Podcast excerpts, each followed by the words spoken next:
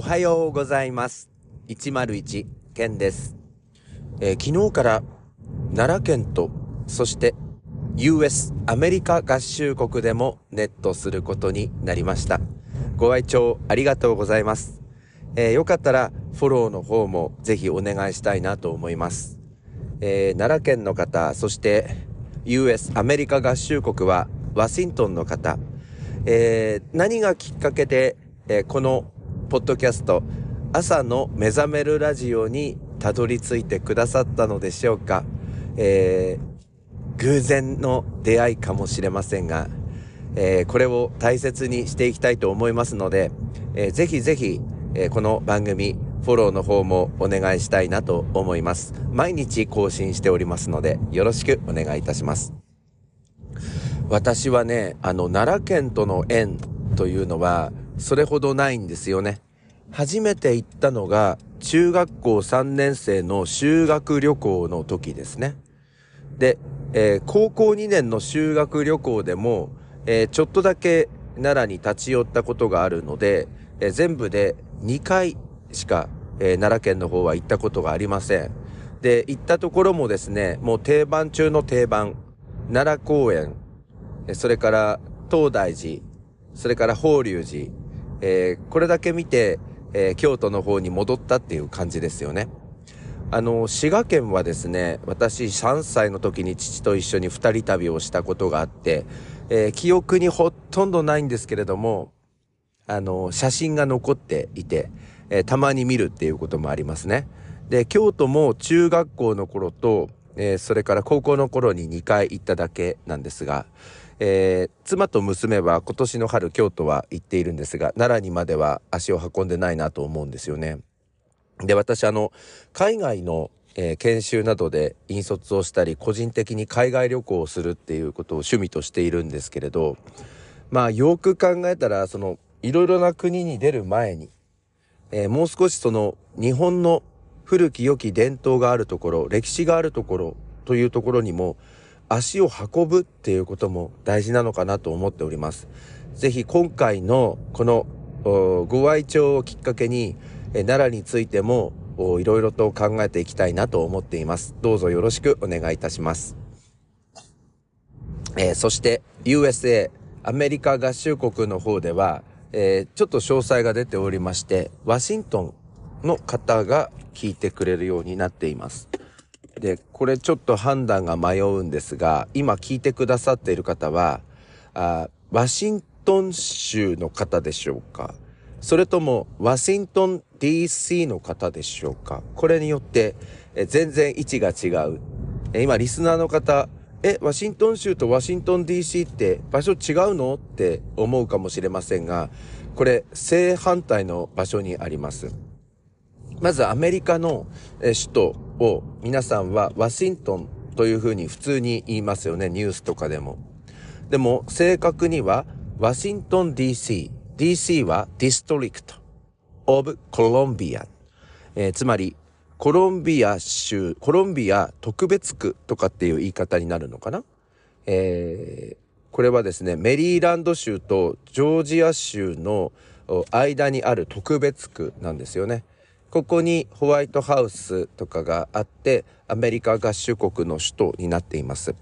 で、私、うん何回確認してもあれなんですが、なんかイメージとしては、なんかこう冬とかの衛星中継だと寒そうな感じがしているのであのニューヨークよりも北にあるのかなっていう勝手なイメージがあるんですが実際はニューヨークよりも南にあるという場所にこのワシントン DC はありますね。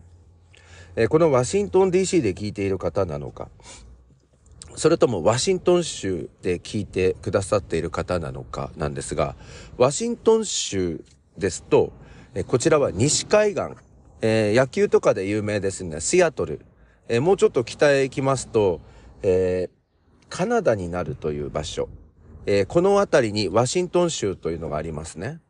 で、多分このポッドキャストの表記的に、前あの、オーストラリアの方は、あニューサウスウェールズって出たから、多分州を表していて、多分、その自治区の方のワシントンの場合はワシントン DC ってなるのかなと思うので、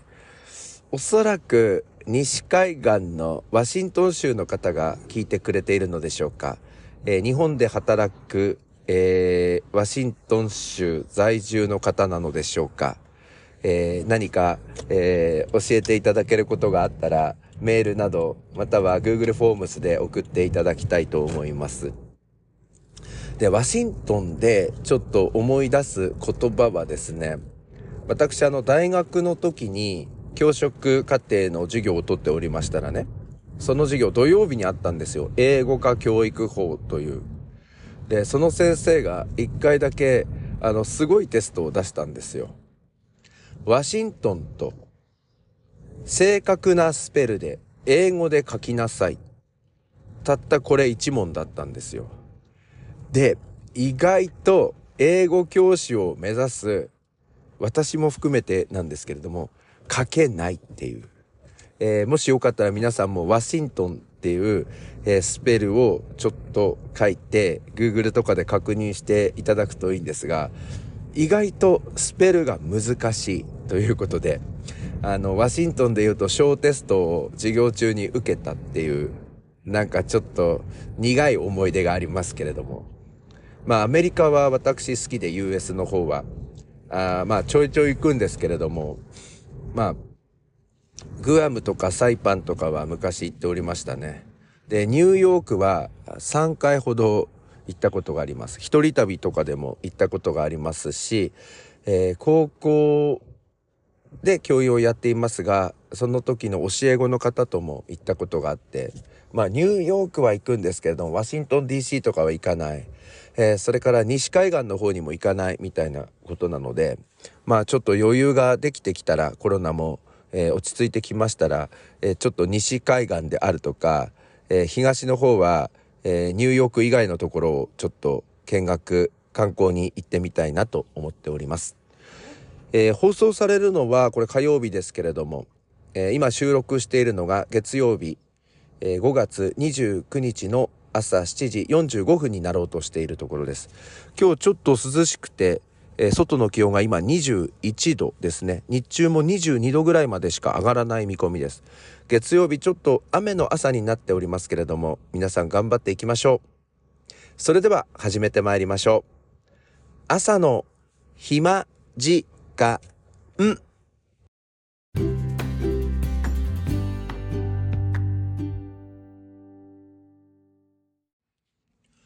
改めまして皆さんおはようございます。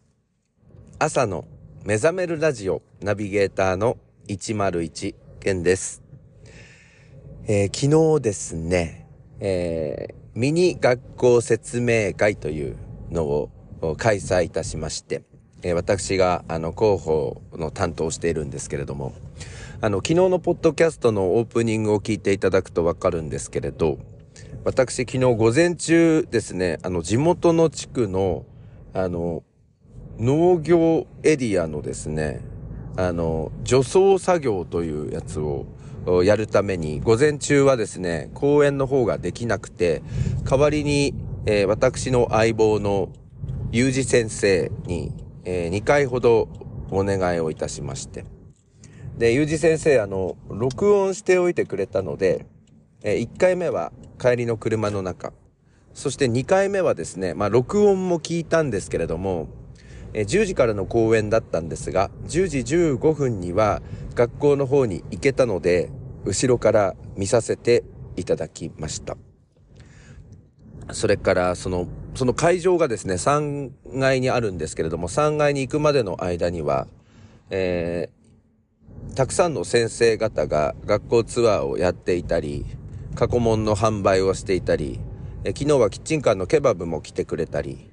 あと駐車場の方は部活の方がですね、ちょっとサポートしてくれたりしていて、この入り口から3階まで、えー、行く過程であるとか、それから3階で、えー、有事先生がプレゼンテーションをしているとか、うん、客観的に見させていただけたんですよ。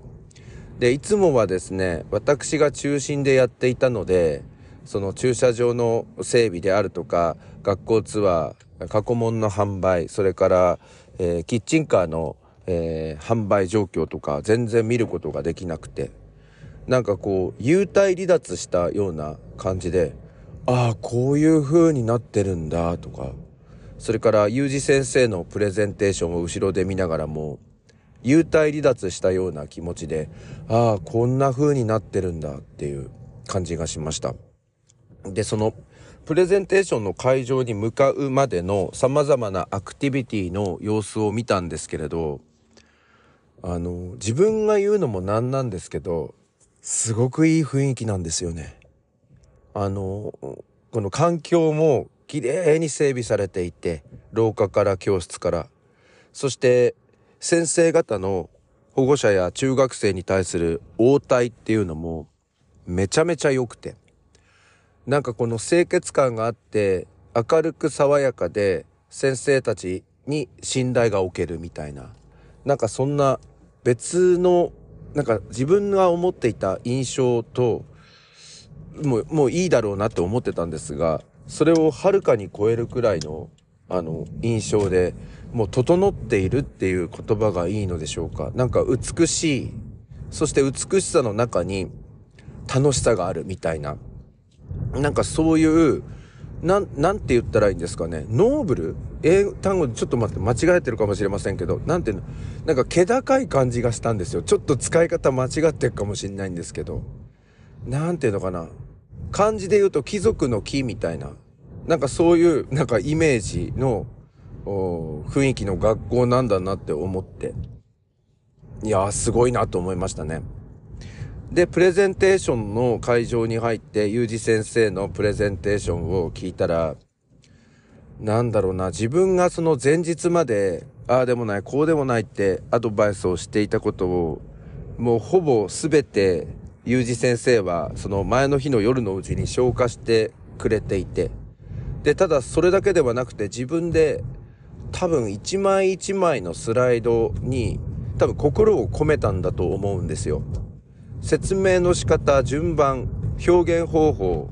それから、え端的に、えー、言うとどういうワードで、端的に説明するとどういうワードで、えー、プレゼンテーションすれば一番学校の様子が伝わるかっていうのを、あれ多分かなりあの吟味されていると思います。それから、なんだろうな、話のスピードっていうのが、あの空間においてはあの、心地いい響きになっていて、早くもなければ遅くもなければ、間延びもしなければ、あの、急ぎもしないみたいな。だからそこから保護者や中学生はですね、多分信頼感とか、あとは安心感みたいなのが、あの芽生えてくるんじゃないかなって思ったんですよ。あの、おそらく、ゆうじ先生はもうこの3年ぐらいの間、2年ぐらいの間に、様々な中学校とかオンラインとかで、こう、説明を、